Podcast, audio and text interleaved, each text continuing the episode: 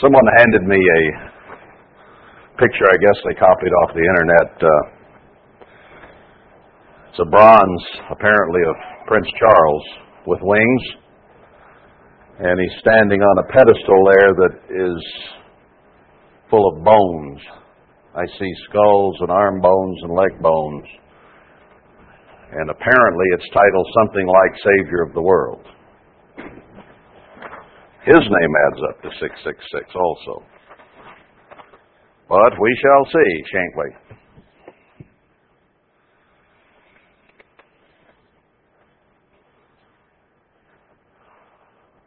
Before getting into more of the meat of this today, uh, a couple of end notes on the Jubilee.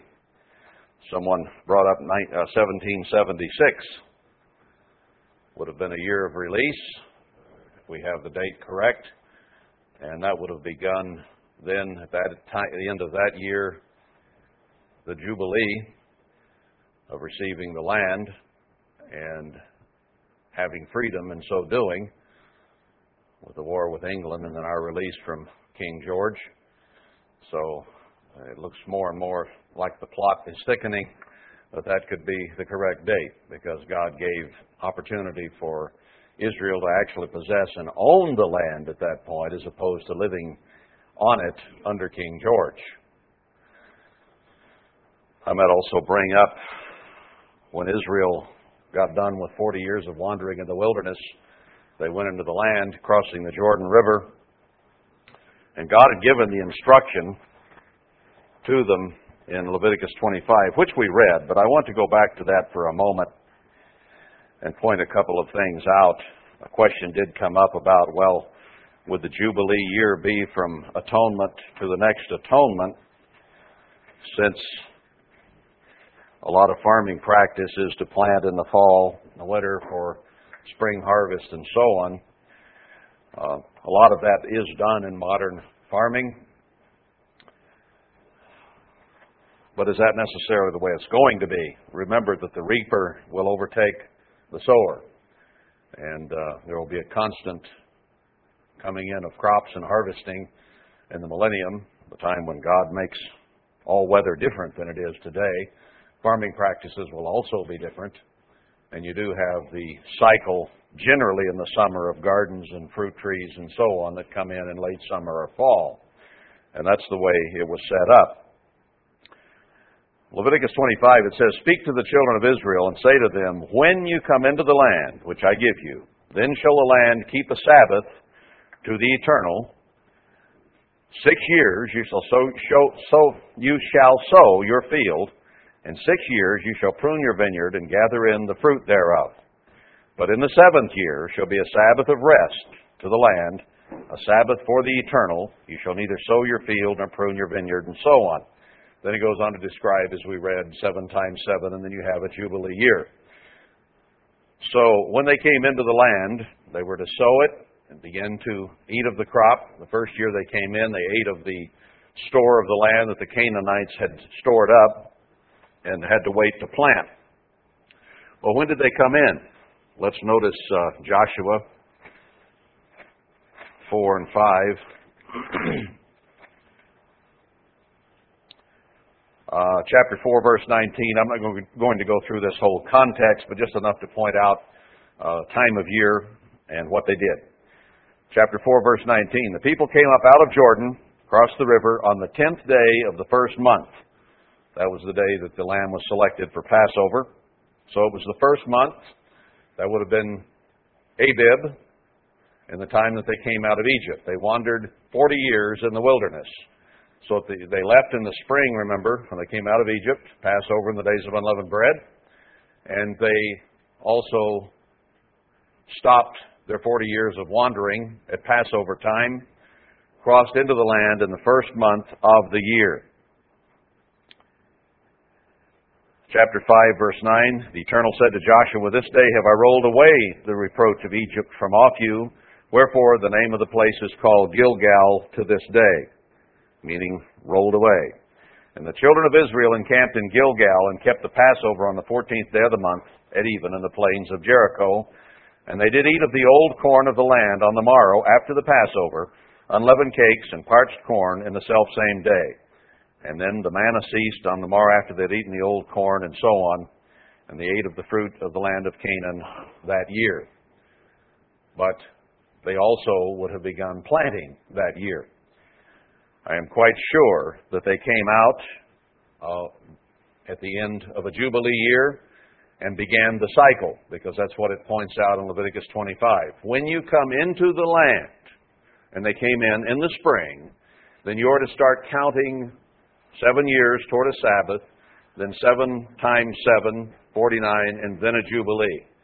So he brought them in there precisely on time so that they could begin their career in their new land in the springtime, and the year is counted from spring to spring. If you counted a year beginning in at atonement, then you would suddenly be out of sync because the year, as it goes by, year after year, is from spring to spring. And you can't start it halfway through the year. Everything is messed up then. So the year is spring to spring, and the, the Jubilee is announced at atonement for the year to come. It's the end of the holy day season in the fall, and then when the planting begins in the spring, uh, that's the time that the, jubil- that, the, that the Jubilee begins. I wonder if I'll be that way all afternoon. Maybe I should quit now. No, let's not. There are some things we need to consider today. This is the last service of the last great day in the feast. And I wanted to say that I do certainly appreciate all the physical service that has gone in to making this a very enjoyable and pleasant time for us. From cleaning the hall to setting it up to cooking treats to making coffee to um, you know whatever else has been done. There's so many many things the sound table, the special music, and on and on it goes that make it pleasant and agreeable and enjoyable and an opportunity to rejoice with each other. So there's been much physical service offered, and I'm sure we all appreciate that, all that everyone has done. Uh, I appreciate the generous offerings you've given to God because He says, Where your treasure is, there your heart will be also. So if we are generous with God, then that shows Him where our hearts are, and certainly we've had those generous offerings from you. I also appreciate the cheerful attitudes and the joy of rejoicing in God's Spirit. Uh, it's been a very wonderful and fine spirit we've had here. I haven't even hardly seen any bad attitudes. Only when I looked in the mirror. But I try not to do that very often.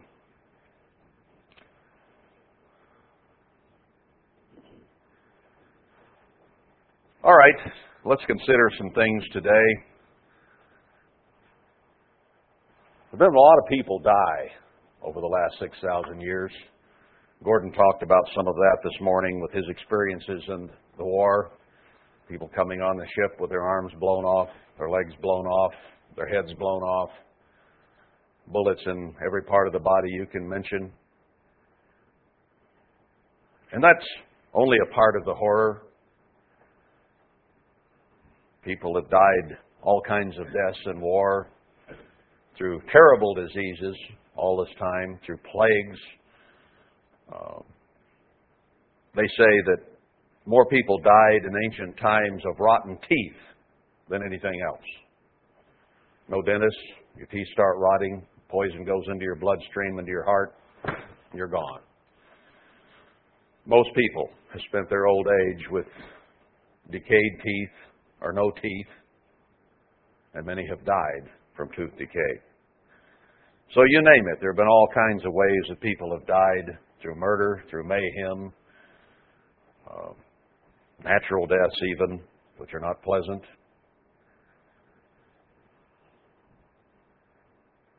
Then people say, why does let God let all this happen? If there's a God, and He's a God of love, as they say, why does all this happen?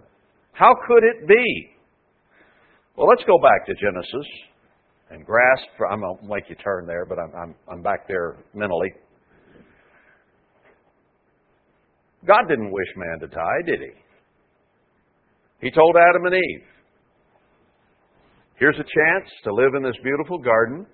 Everything will be fine. Just don't eat of that tree, for in the day that you eat of it, you will surely die. It'll happen. You can do anything else, just don't eat of that tree. Man has insisted on dying. Adam and Eve went to that tree, they ate of it, and they died. And every human being since, save one who came from heaven, has sinned and come short of the glory of God and is going to die if he is not already dead. Billions and billions of people have lived on this earth, have had opportunity to start out life pure, fresh, and clean as babies, and not sin. But we all insist on sinning, and we all thereby insist on dying. You, you wouldn't think it, would you? When you have opportunity to live, and yet our nature, Satan the devil, circumstance, the culture around us, temptation leads us to sin, and we'll die for it. Hebrews 9 7 says, It is appointed to all men once to die, but after that, the judgment. So there is a judgment coming, and it's going to come to all those who have been appointed to die. Ezekiel 18:4 says, "The soul that sins, it shall die." Romans 3:23 says, "All have sinned and come short of the glory of God." Romans 6:23 says, "The penalty of sin is death." So it's not that God is so cruel, is it? Or is it more that we insist on dying? Hey, I want to die. I'll sin. Well, maybe we don't go at it with quite that attitude, but you'd think so by the looks of it. Just generation after generation after generation they sin. How long's the Bible been around? Thousands of years. And it's always said those same things. If you sin, you're going to die. Everybody said, Yep. Yes, so. But I'm going to sin. I'll do things my way. I'll have fun. Nobody will tell me what to do, even God. And I guess I'll have to die. Samuel got all upset about it. Said, Father, I'm a total failure. And God said, Nah, Samuel, don't worry about it. They haven't sinned against you, they've sinned against me. They won't what they never have done. What the prophets told them. Remember, they've always killed the prophets, stoned the prophets. Always have. There's never been a time when they didn't. What did the prophets come to tell them? Quit sinning so you don't have to die. So they kill the prophet, they keep sinning, and they die. Are we making sense here? Is this logical? No, but it's what's been going on. Is there ever any end to it? Does God have a way out of this? I want to go over to Romans 11. Romans 11, or, well, actually, I want to start in 10.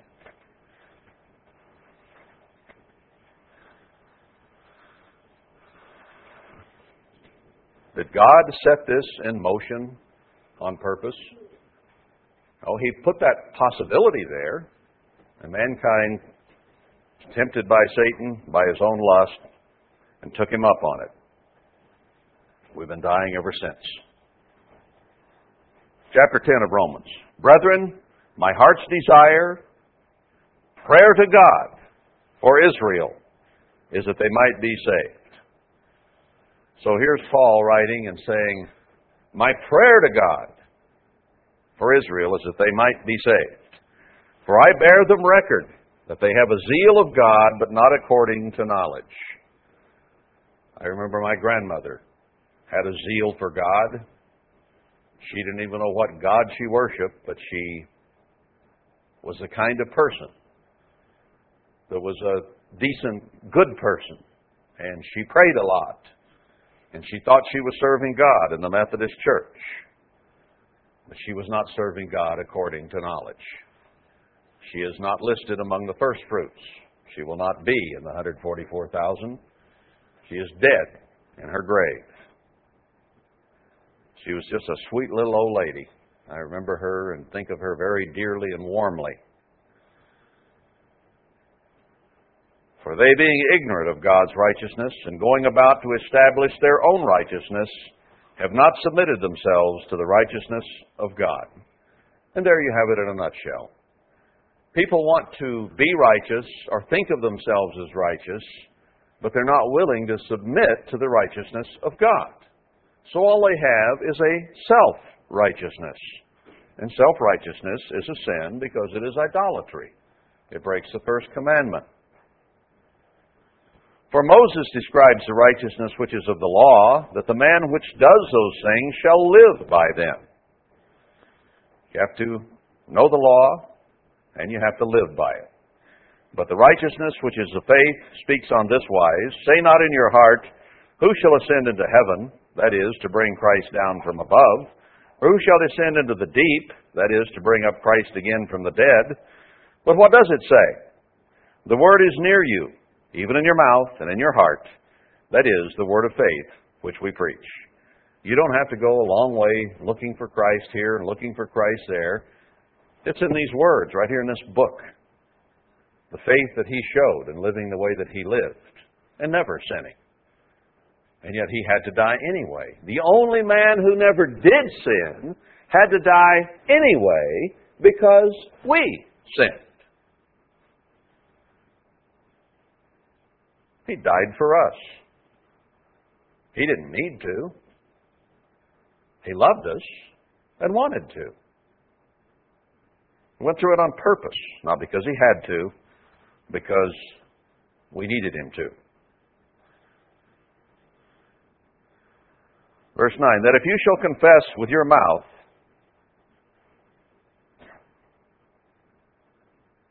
Emmanuel, and shall believe in your heart that God has raised him from the dead, you shall be saved. For with the heart man believes to righteousness, and with the mouth confession is made to salvation. We believe inside that we want to be righteous. With our mouth, we'll confess that we want salvation. For the Scripture says, Whoso believes on him shall not be ashamed. For there is no difference between the Jew and the Greek. Whoever believes. It doesn't make any difference what our race is. For the same Lord over all is rich to all that call upon him. For whosoever shall call upon the name of the Lord shall be saved. How then shall they call on him in whom they have not believed? The world basically has not believed this book or God. And how shall they believe in him of whom, of whom they have not heard? How shall they hear without a preacher? And how shall they preach except they be sent? There's a progression here. There's lack of knowledge. There needs to have knowledge. They need to get it. Therefore, someone has to be sent to preach it. And it can't be just anybody. It has to be those who are sent to do so. As it is written, How beautiful are the feet of them that preach the gospel of peace and bring glad tidings of good things. But they have not all obeyed the gospel. For Isaiah said, Lord, who has believed our report? It doesn't do any good to talk and to preach, he says. For the most part, people won't believe it. So then faith comes by hearing, and hearing by the Word of God.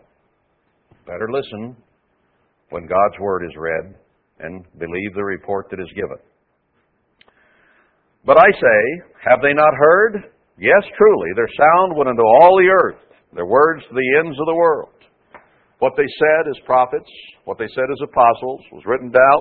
It's gone to all the ends of the earth? It's gone everywhere. But I say, did not Israel know? First, Moses said, I will provoke you to jealousy by them that are no people, and by a foolish nation I will anger you. But Isaiah is very bold and says, I was found of them that sought me not. I was made manifest to them that asked not for me. But to Israel he says, All day long I have stretched forth my hands to a disobedient and gainsaying people. Even the Gentiles would listen when they didn't even seek God. But he said, I've pursued after Israel, I've chased Israel like a groom chasing a bride. Stretched forth my hand all day long. They wouldn't listen. He said he was like a mother hen. How often would he have saved Israel? But they wouldn't come to his cluck.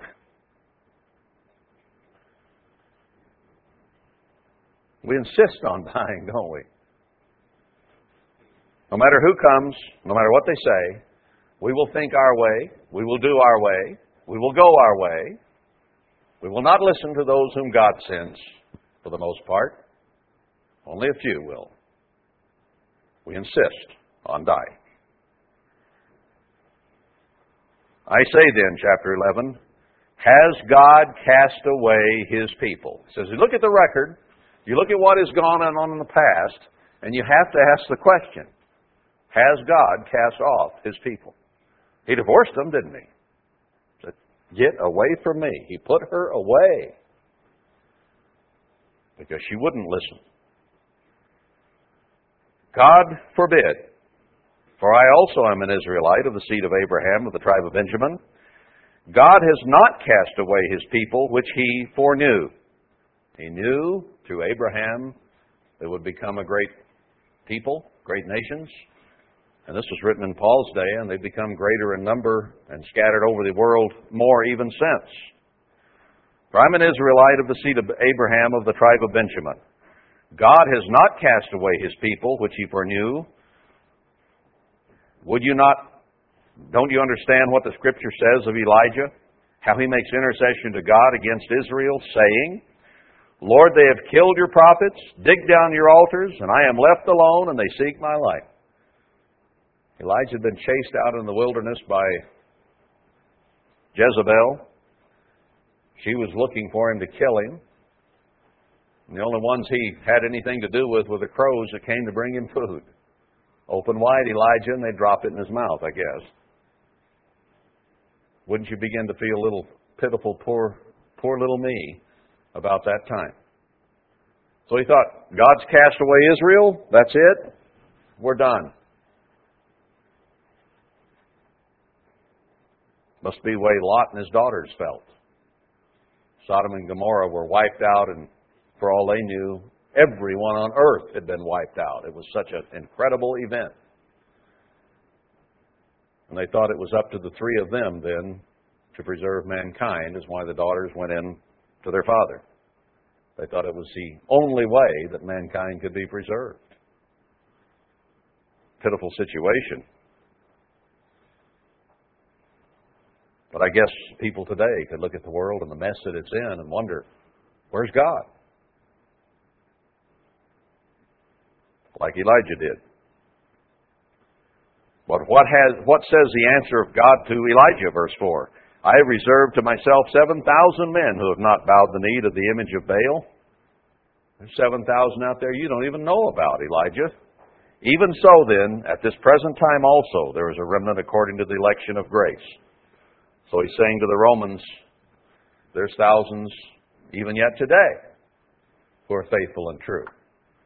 And I think we would have to say today, based on the prophecies, that there is a faithful remnant still preserved this day to finish out the 144,000 and to be ready when the Christ returns. So they are a remnant according to the election of grace. And if by grace, then is it no more of works? Otherwise, grace is no more grace. But if it be of works, then is it no more grace? Otherwise, work is no more work. What he's saying there is salvation is by grace, unmerited pardon, and it isn't by works, because you can work and work and work, but unless you have forgiveness and the grace of God to forgive the sins you've already committed, you won't be saved. Now, if you do work the right kind of works, that shows your faith, and that gives God a kindly attitude toward you, so, toward you so that He might extend grace to you. So it's not, as the Protestants try to put it, grace or works, It's grace extended because of our good works. What then? Israel has not obtained that which he seeks for, but the election has obtained it, and the rest were blinded. Now, God has called out an elect. He has called out some from the world. He's opened their eyes. Your eyes, my eyes have been opened. We see. But the rest have been blinded. Well, is that fair? To blind them? So that they can't see the truth? So that they can't understand? And they are blind, aren't they? Have you ever tried to explain the truths of God to a human being who didn't have an open mind? It's just like they're deaf and blind, can't see or hear anything spiritual. They think it's just like talking Greek to them. They have no idea. Can't comprehend it. Absolutely blind. According as it is written, God has given them the spirit of slumber, eyes that they should not see, and ears that they should not hear to this day. And I would say, not only that day, but even up to this day. He has blinded their eyes and closed their ears. This world simply cannot understand God. He did it. He is beginning to sound kind of mean, isn't he? David says, Let their table be made a snare and a trap and a stumbling block and a recompense to them. Let their eyes be darkened that they may not see and bow down their back always. Let them be rebellious, stiff necked, and not be able to see always. Now, David's supposed to be king of all Israel in the world tomorrow. What kind of an attitude is this? Why would he have that attitude? I say then, have they stumbled that they should fall? God forbid, but rather through their fall, salvation has come to the Gentiles for, to provoke them to jealousy. God has used the stubborn, intransigent attitudes of the Israelites to save the Gentiles. Because they rebelled, would not follow God. He blinded the Israelites and began to open the eyes of the Gentiles. Now, Paul is speaking of this because it had happened right there in his lifetime, and he had been made the apostle to the Gentiles. So he was very, very sensitive and aware of this situation. Verse 12 Now, if the fall of them, speaking of Israel, be the riches of the world, the world has gotten rich spiritually in that sense because of Israel's blindness. And the diminishing of them, the riches of the Gentiles, how much more their fullness? For I speak to you Gentiles, inasmuch as I am the apostle of the Gentiles, I magnify my office. I'm letting you know what God has given me to do, he says. If by any means I may provoke to imitation them which are my flesh, and might save some of them. I'd like to save some of the Israelites, he says, but they've been concluded in unbelief. For if the casting away of Israel be the reconciling of the world, what shall the receiving of them be but life from the dead? So they've been blinded, made deaf. What if they're regenerated? What if they come back? and have life. For if the first fruit be holy, and the lump is also holy, and if the root be holy, so are the branches. And if some of the branches be broken off, and you being a wild olive tree, were grafted in among them, and with them partake of the root and fatness of the olive tree, boast not against the branches. Says, all right, you Gentiles now are beginning to have an attitude problem. You see that Israel was chosen. You see they rejected God. He's blinded them. Now he's opening your eyes to the truth and suddenly you think, I'm just as good as you are. Matter of fact, maybe I'm better than you are. Funny how attitudes go all the way back.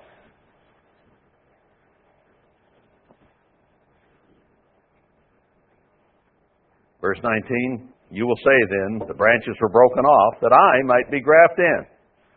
I'm better than an Israelite. Well, because of unbelief, they were broken off and you stand by faith.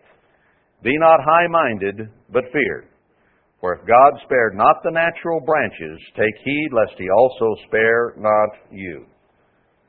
When you think you stand, take heed lest you fall. Nobody has it made, because if you sin and you deny God in any way, he'll do you just the way he did the Israelites. Verse 22 Behold, therefore, the goodness and severity of God. On them which fell, severity, but toward you, goodness, if you continue in his goodness. Otherwise, you also shall be cut off. So God can be very, very severe, and yet he can be very, very good. If we will not do things his way, he becomes very severe. Witness Noah's flood. Pretty severe. Witness the end of this age. It's going to be pretty severe. If you think things have been bad before when you review all the wars and all the things that have happened and people being torn apart by beasts and by animals and and by bullets and by bombs and every other way you can possibly imagine imagine wait till this ends. When millions and millions billions of people will die and God will say come on vultures. Come on wolves. Come on bears. Eat to the full. Plenty for everyone. It's going to be pretty severe. Verse 23 And they also, Israel, if they abide not still in unbelief, shall be grafted in, for God is able to graft them in again. For if you were cut out of the olive tree, which is wild by nature, and were grafted contrary to nature into a good olive tree, how much more shall these, which be the natural branches, be grafted into their own olive tree? For I would not, brethren, that you should be ignorant of this mystery. It is kind of a mysterious thing that all this death and destruction could lead ultimately to a better way, to salvation even. Don't be ignorant of the mystery, lest you should be wise in your own conceits, thinking, well, Israel's done, now we're in. It's not a matter of victory for one side or the other.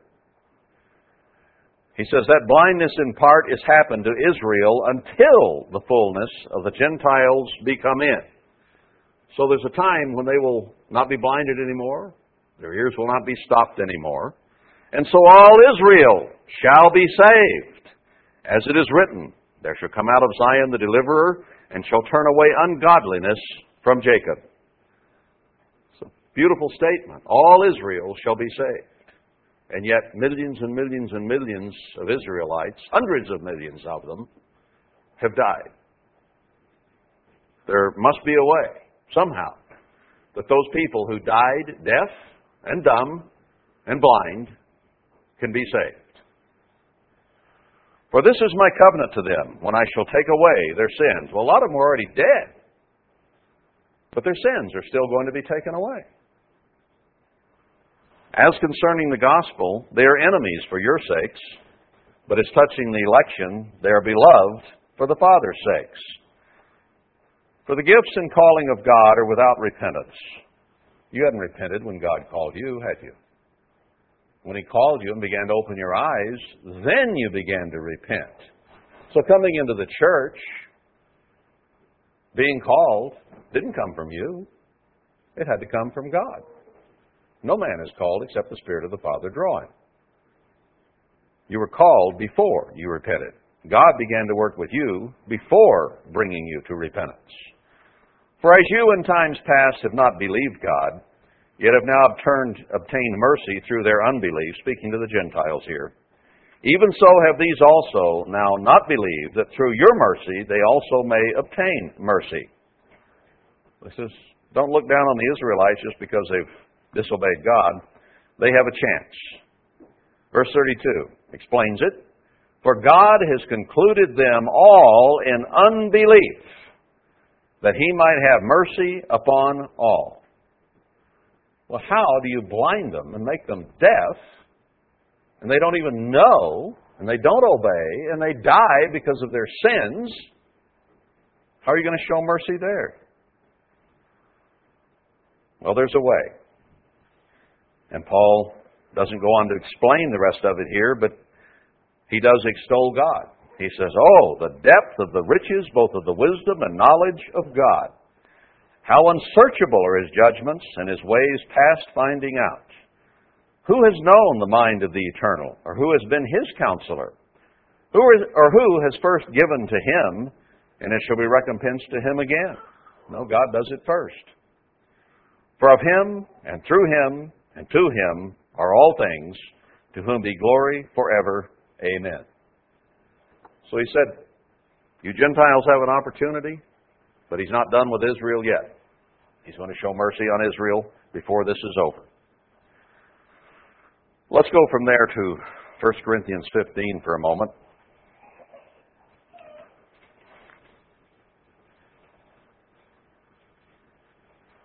Uh, let's start in verse 19, 1 Corinthians 15. If in this life only we have hope in Christ, we are of all men most miserable. Of all the people that walk the face of the earth, if our hope is only in this life, we got the hardest chore, the biggest responsibility, and the worst throw of the dice, if you will, of anybody. Here we are fighting our nature, trying to do good, trying to do what's right, and if there isn't another life after this one, it's all in vain. Why not just eat, drink, and be merry, for tomorrow we die? Do what you want, do what feels good, do anything you want to do, because this is it.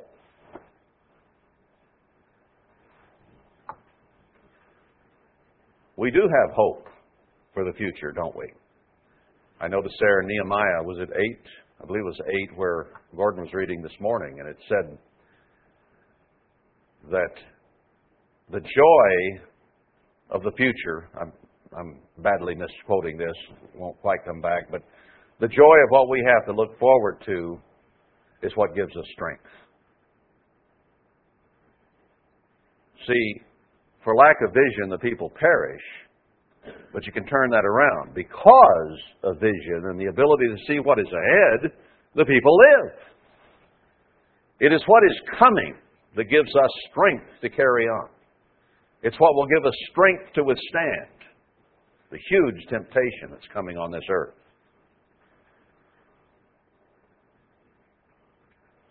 Verse 20, verse 20, But now is Christ risen from the dead and become the firstfruits of them that slept. For since by man came death, Adam and Eve chose death. They insisted upon it. By man came also the resurrection of the dead through Christ. For as in Adam all die, even so in Christ shall all be made alive. So even though we've insisted on death throughout our history as mankind, God is going to turn our stupidity and belligerence and rebellion into life for us before it's all over. For as in Adam all die, even so in Christ shall all be made alive, but every man in his own odor. No, order. Maybe the odor of the grave will be left behind. Can you imagine being resurrected in those clothes that you rotted in? Ooh, yuck. Maybe that's part of the humbling process. Maybe the odor doesn't go away for a while. I don't know. I think you'd be so happy to be alive after having died some ignominious death and all death is ignominious, isn't it? But you wouldn't care how you smelled for a little while. Every man in his own order. Christ the firstfruits, afterward they that are Christ at his coming. Then comes the end, when he shall have delivered up the kingdom to God, even the Father, when he shall put down all rule and all authority and power. He's talking about another resurrection here. I want to go back to Revelation 20. Revelation 20. And the story that Paul was talking about in Romans 11 and stopped short of finishing, but gave God, the glory, uh, is laid out here. Chapter 20 of Revelation. And I saw an angel coming down from heaven, having the key of the bottomless pit and a great chain in his hand. And he laid hold on the dragon, that old serpent, which is the devil and Satan, and bound him a thousand years, and cast him into the bottomless pit shut him up and set a seal upon him that he should deceive the nations no more until the thousand years should be fulfilled. and after that, he must be loosed a little season. So the thousand years will finish, and Satan will be loosed a little while. So, what he's doing here is he's seeing the return of Christ, he's seeing the seven last plagues, the death and destruction, and destruction that comes to finish off the history of man's 6,000 years of rule on the earth, in which man has insisted on going the opposite of God and insisted on death. And I saw thrones, and they sat upon them, and judgment was given to them. And I saw the souls of them that were beheaded for the witness of Emmanuel and for the word of God, and which had not worshipped the beast, neither his image, neither had received his mark upon their foreheads or in their hands, and they lived and reigned with Christ a thousand years. So, those who were in the first resurrection kings and priests and reign with Christ a thousand years. But the rest of the dead lived not again until the thousand years were finished. This is the first resurrection. So he says, These who were beheaded for God, these who went through everything they've gone through on this earth and are in the first resurrection, are going to live and reign a thousand years. The rest of the dead won't live until that time is over. Blessed and holy is he that has part in the first resurrection. On such the second death has no power, but they shall be priests of God and of Christ, and shall reign with him a thousand years. So they will be given immortality. Death can never come upon them again. See, that's what gives us strength to do what God says, in spite of the fact of what man's going to lay on us. And when the thousand years are expired, Satan shall be loosed out of his prison, and shall go out to deceive the nations which are in the four quarters of the earth, Gog and Magog, to gather them together to battle, the number of whom is as the sand of the sea. Isn't it amazing that Adam and Eve insisted on dying? Every man that's ever walked since has insisted upon dying and has done those things which would ensure and guarantee it. And at the end of the millennium, when the thousand years has expired and Satan is loose for just a little while, he will gather people like the sand of the sea who will again insist upon dying. Can you believe it?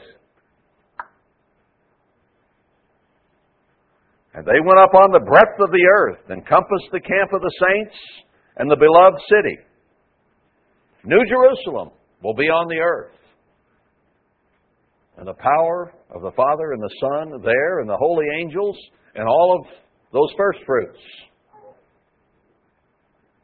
And they will have the gall and the presumption to attack the city of God just because Satan snapped his fingers and they come a running. How incredible is that? That's, that's beyond my imagination, isn't, isn't it yours? Well, Satan could just come back and say, you know, blow his shofar or his fingers or however he does it, whistle real loud. All these people from the four quarters of the earth will come running like this was the greatest thing ever and align with him and go against God after a thousand years of peace, prosperity, and beauty in the millennium. You think we don't have a formidable adversary in Satan? Why do you think it's so hard not to sin? It is difficult, isn't it, to go against this world and everything that it is doing, to do things God's way. Even we who have the Spirit of God and have convicted ourselves or committed ourselves to walk in the Spirit have trouble not walking in the flesh, putting worldly, physical things ahead of God. It's incredible. Fire came down from God out of heaven and devoured them. And the devil that deceived them was cast into the lake of fire and brimstone, where the beast and false prophet were, and shall be tormented day and night forever and ever. Doesn't sound like he's going to be saved to me, as some claim, but be that as it may. And I saw a great white throne. So there's a rebellion at the end of the millennium. Then he sees a great white throne and him that sat on it, from whom whose face the earth and the heaven fled away, that would be Christ, and there was found no place for them.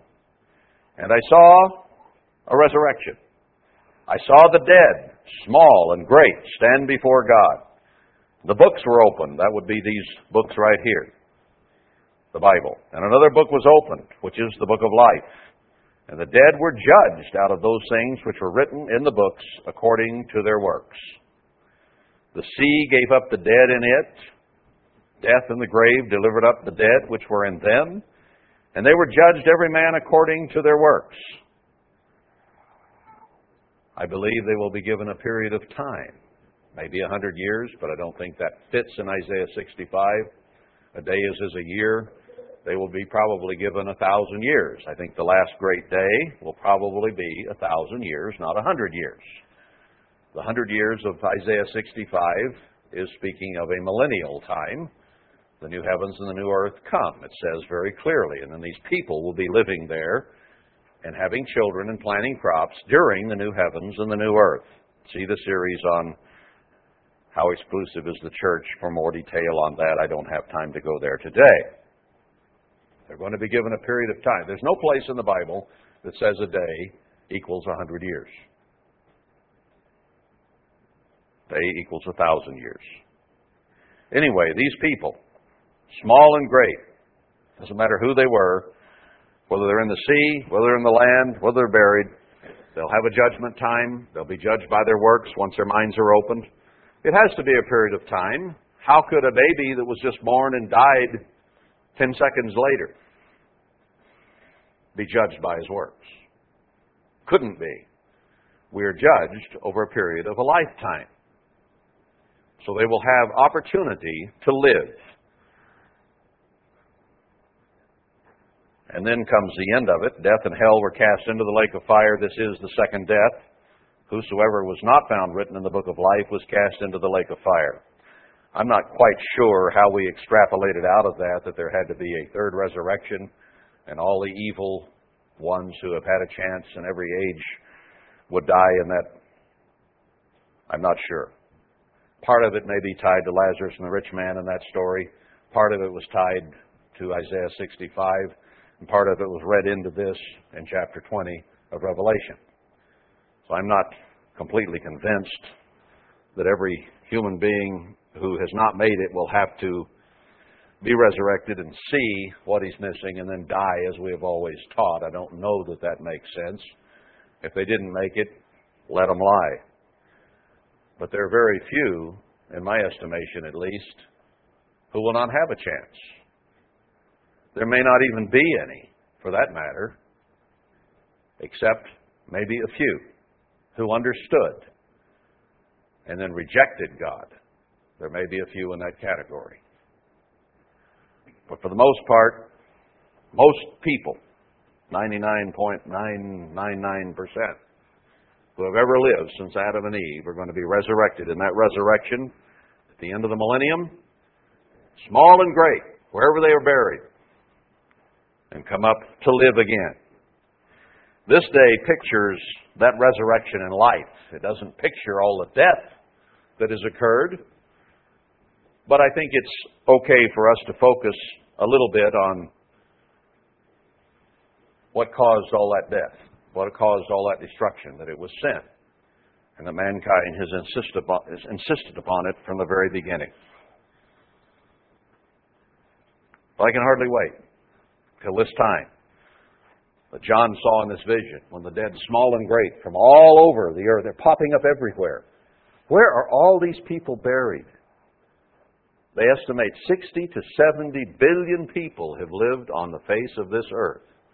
There are roughly six and a half billion now. There are 300 million in America as of 11 a.m. Tuesday morning coming up, or whatever hour of the day it was. That they estimate we'll have 300 million people in this country. That's a lot of folks.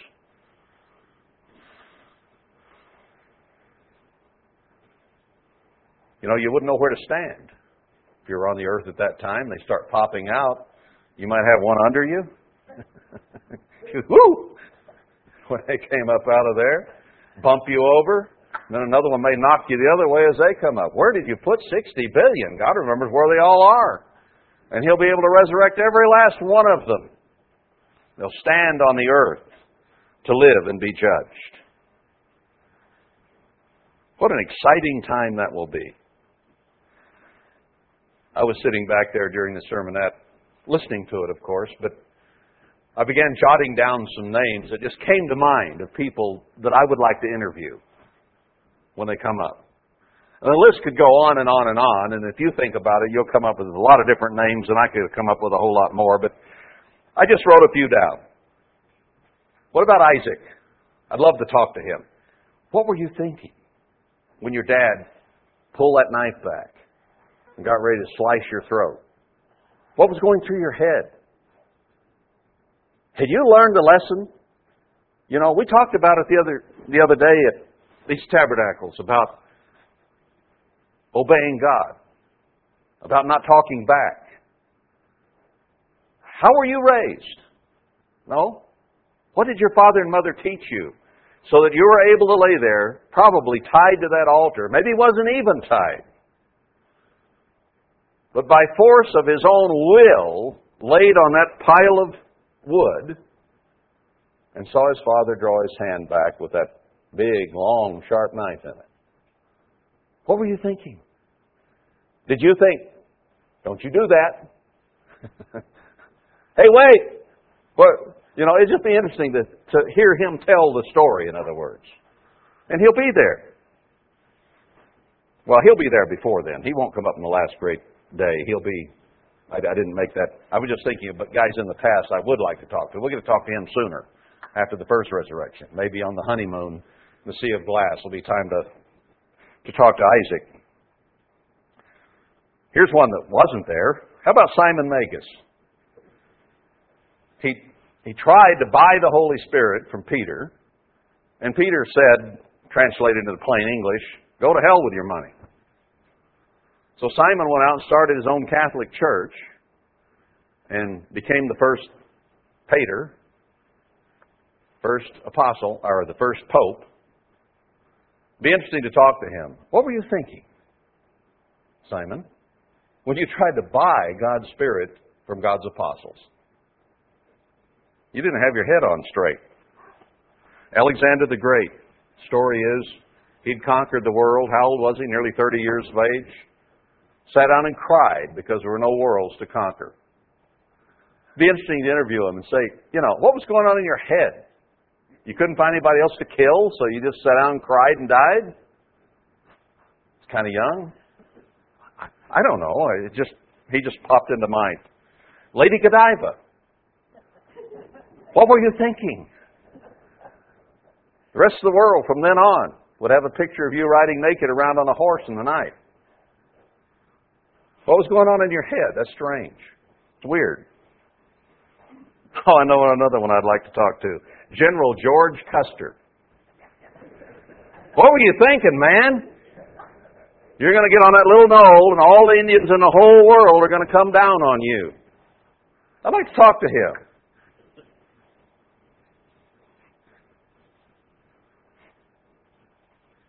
What about the guys that divided Christ's clothes at the bottom of the stake? And one that picked up a sword and jammed it in him. I'd like to talk to him. What's your attitude now? You know, what, what were you thinking then, and what are you thinking now? I think it'd just be an interesting interview. Balaam. Francis the talking horse, huh? What were you thinking while you were talking to that donkey? you know? There's a lot of you can think of. Korah. I want to be boss. The earth starts opening, he starts falling.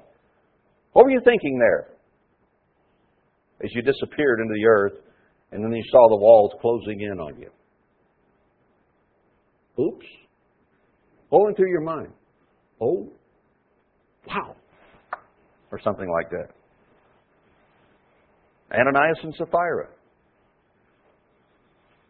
You lied to the apostles. You lied and died. Why did you insist on dying? Why did you say, we're going to save part of this back and then lie about it? Don't make any sense. I'd like to talk to those people who are clawing at the ark as it floated away.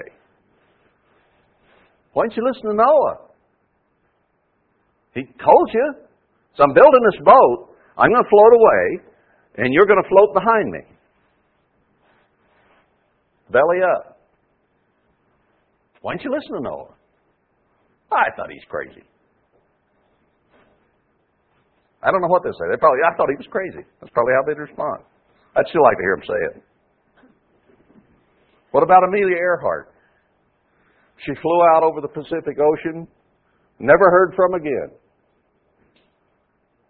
Nobody knows what happened. There's been all kinds of speculation. I'd like to talk to the girl. There she'll be. Here's your chance. She's probably shark poop. I may be scattered all over the floor of the earth, ocean.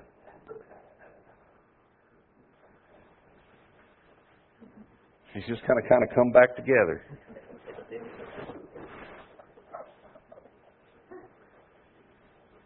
God will fix the form back the way it used to be before out the shark, and she'll be alive, well, and kicking. She'll be able to explain, yeah, well, I, I don't know what all the mystery is. I just flew out there and ran out of gas and. but they've tried to make all these big conspiracy stories about her death and speculated on it all. It's probably no big deal, really. But I imagine her heart was in her throat as it plunged toward the ocean. What about the guys that flew into the apartment the other day? All I was trying to do was turn this thing around the East River, and it was going too fast. And all of a sudden, that building was coming up, and in the memory, that's about all I could say. Oh, here I am. And all their teammates can be gathered around because they'll be resurrected too. Say, Boy, you shook us up, Cory. He'll say, Yeah, you think it shook you up? you ought to have seen how I felt when I saw that building coming at me at 112 miles an hour. Can you believe you see all these people again? I have aunts, uncles, cousins. I remember my great grandmother, when I was just a little shaver, would sit around the wood stove and she'd tell me stories about Pancho Villa and how he took their food stories about Apaches who came and raided them, about her ten children and how the tornado came through Arizona and turned their house upside down, and all of them were sitting on the ceiling. Upside down. Nobody got hurt. You know, she told me those stories. I was just a little guy. And I loved to sit and listen to her. Grandma Miller. Little old shrunken up thing. I'd love to see her come back robust and standing straight up and happy, and she had that little glint in her eye. I'd love to hear the rest of the stories. I'd like to go back and review them and see if I remembered them all correctly. She went to Arizona in a covered wagon. Had a lot of stories to tell. Love to have been there. I'll have a chance to go there. Could see all that. A couple of interesting characters in Israel's life David, Solomon. I'd like to just talk to David about all the things he went through in his life. I'd like to talk to Solomon and say, Why did you need that many? well, what were you thinking, man? That's just a short list. I've got cousins I grew up with played with early in my life. Some of them are now dead. Some of them I haven't seen in 35, 40 years. It'd be neat to see them pop out of the ground and we could tell old stories about our childhood pranks and antics, antics, and our memories would probably be better then than they are now. I'd love to see my dad come out of the ground. Maybe I'll fly over there where he is. I know where he is the moment. It'd be nice to see him pop out of the ground. We laid him there a few years ago. I miss him. I'd like to see him again. Maybe some of these things will give me strength when things get tough.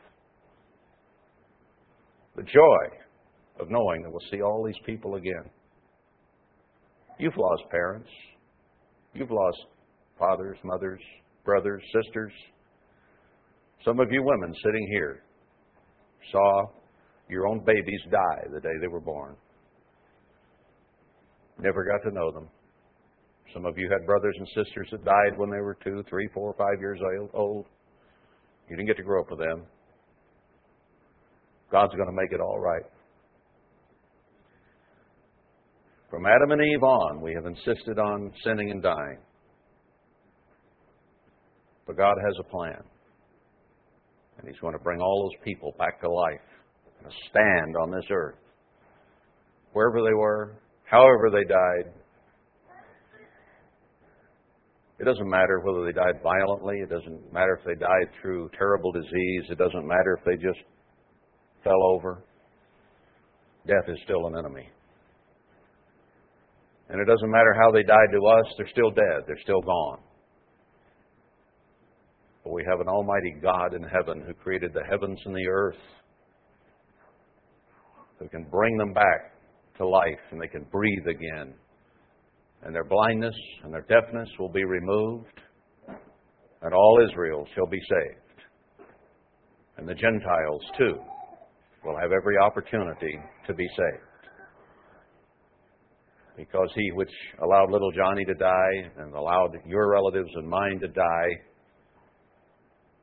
has every ability and every desire to see them live again and has in fact promised that it will happen. Take strength in that. Take strength in that there is a resurrection. There is another life. Not only for us, but for our loved ones. Whoever they may have been. Fathers, mothers, brothers, sisters, children. Doesn't matter. They'll all stand, small and great, before God and hopefully, you and I will be there to teach them the truth, to help them see that there's a better way to live than the way they lived, that they don't have to insist on dying, but they can will to live and do those things that are required to live, and God will give them life. That's what this last great day is about. It's a plan of God that all Israel and the world will have every opportunity to live.